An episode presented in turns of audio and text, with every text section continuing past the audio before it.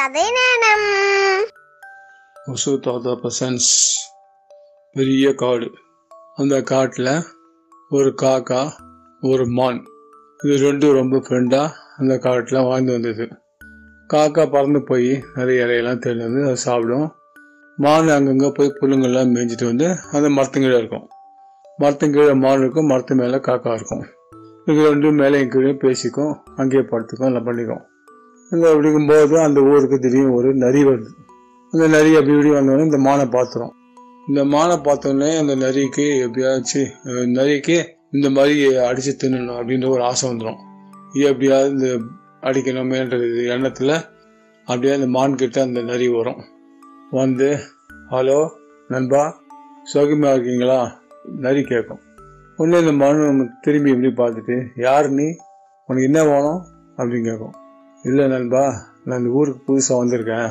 உங்ககிட்ட ஃப்ரெண்ட்ஷிப் பண்ணிட்டு நாங்கள் இந்த ஊர்லேயே இருக்கலாம் அப்படின்றக்கோசம் உங்களை கிட்ட கேட்குறேன் அப்படின்ட்டு. உடனே மானு மேலே மரத்து மேலே பார்த்து காக்கா கிட்ட கேட்டுது. காக்கா கிட்ட காக்கா பார்த்துது. காக்கா ஒன்று சொல்லிச்சு? நண்பனே புதுசாக வந்து யாரையும் நம்பாத அப்படின்ட்டு.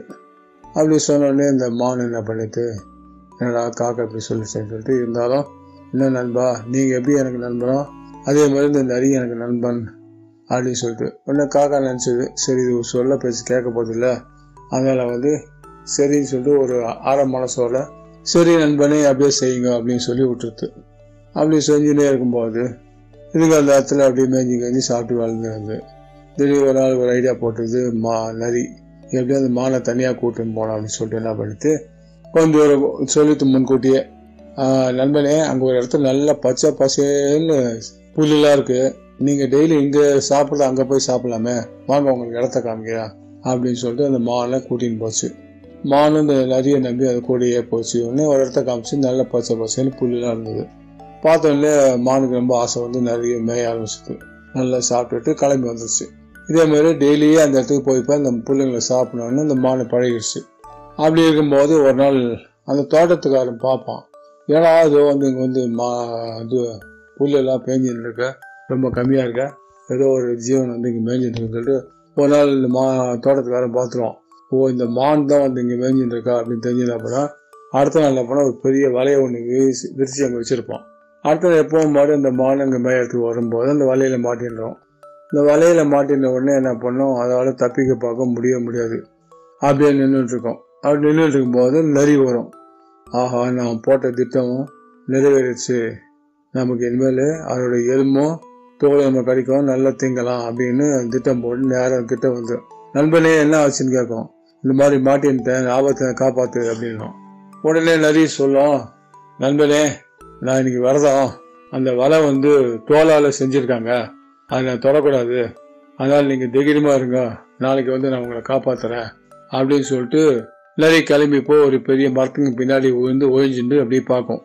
உடனே என்ன பண்ணும் தோட்டத்துக்காரன் அந்த பக்கம் வருவான் பெரிய கம்பை தூக்கிட்டு. பார்த்தா வலையில மான் மாட்டின்னு இருக்கும். அதுக்குள்ள இந்த காக்கா என்ன பண்ணும்? ஐயோ மானை காணுமேன்னு சொல்லிட்டு தேடி வரும். தேடினே இருக்கும்போது காட்டில் அந்த மான் ஒரு மலையில மாட்டினு பார்த்துரும் காக்கா. அடாடா நண்பனே என்ன நண்பனே இந்த மாதிரி இடத்துல வந்து மாட்டிட்டு சிக்கிட்டீங்களா? அது எப்படி எதனால் ஆச்சுன்னு கேட்கும். நண்பனே நீங்கள் சொன்னீங்க. இந்த மாதிரி புதுசாக வந்து யார் கூட சேராதீங்க நம்பாதீங்க சொல்கிறத சொன்னீங்க நீங்கள் சொன்னதை நான் கேட்கல. கட்சியில் இந்த நிறைய இதான் இந்த மாதிரி என்ன மாட்டி விட்டுருச்சு. அதனால என்ன பண்ணுறது அப்படின்னு கேட்கும். உடனே அந்த தோட்டத்துக்கார கம்பெனி வந்து அந்த காக்கா பார்த்துட்டு உடனே நண்பனே நீங்கள் தைரியமாக இருங்க. ஒன்று பண்ணுங்க. தோட்டத்துக்கார வரலாம். கம்பு எடுத்துட்டு எப்படி உங்களை அடிச்சிருவான். ஆனால் நீங்கள் வந்து கவலைப்படாதீங்க. நீ அப்படியே செத்து போன மாதிரி அப்படியே படுத்துட்டு இருக்கிறங்க. நான் மரத்து மேலே உட்காந்துருக்கேன் அப்போ என்ன பண்ணால் மான் செத்து போச்சுன்னு வச்சு இந்த வலையெல்லாம் சுருட்ட வருவான். அவன் சுருட்டி முடிச்சோடனே அவங்களை தூக்கின்னு போகலான்னு ஐடியா பண்ணுவான். அந்த வலையெல்லாம் சுருட்டி முடிச்சோடனே நான் காக்கான்னு கத்துறேன்.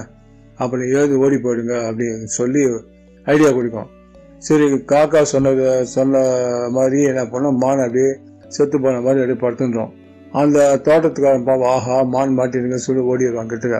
வந்து பார்த்தா அப்படியே ஓ ஓட மான் செத்து போச்சு என்ன பண்ணலாம்னு சொல்லிட்டு சரி நம்ம வலையை அவுத்துட்டு போகலாம் அப்படின்னு சொல்லிட்டு அந்த வலையெல்லாம் அப்படியே அவுத்துட்டு அப்படியே சுருட்டினே இருப்போம் சுருட்டிகிட்டே இருக்கும்போது அந்த காக்கா கான்னு கத்தும்போது மான் எழுந்து தவான்னு ஓட ஆரம்பிச்சிடும் ஐயோ அந்த மானை பற்றி நம்மளை ஏமாத்தி வச்சுன்னு அந்த எத்தனை அந்த கட்டையை தூக்கி வீசி அடிக்கும் அந்த வீசி அடிக்கும்போது என்ன ஆகுனாக்கா மான் ஸ்பீடாக ஓடி போயிடும்.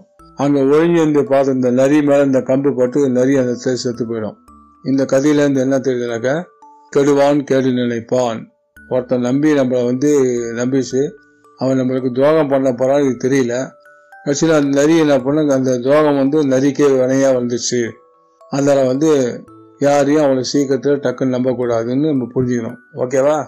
அவ்வளோதான்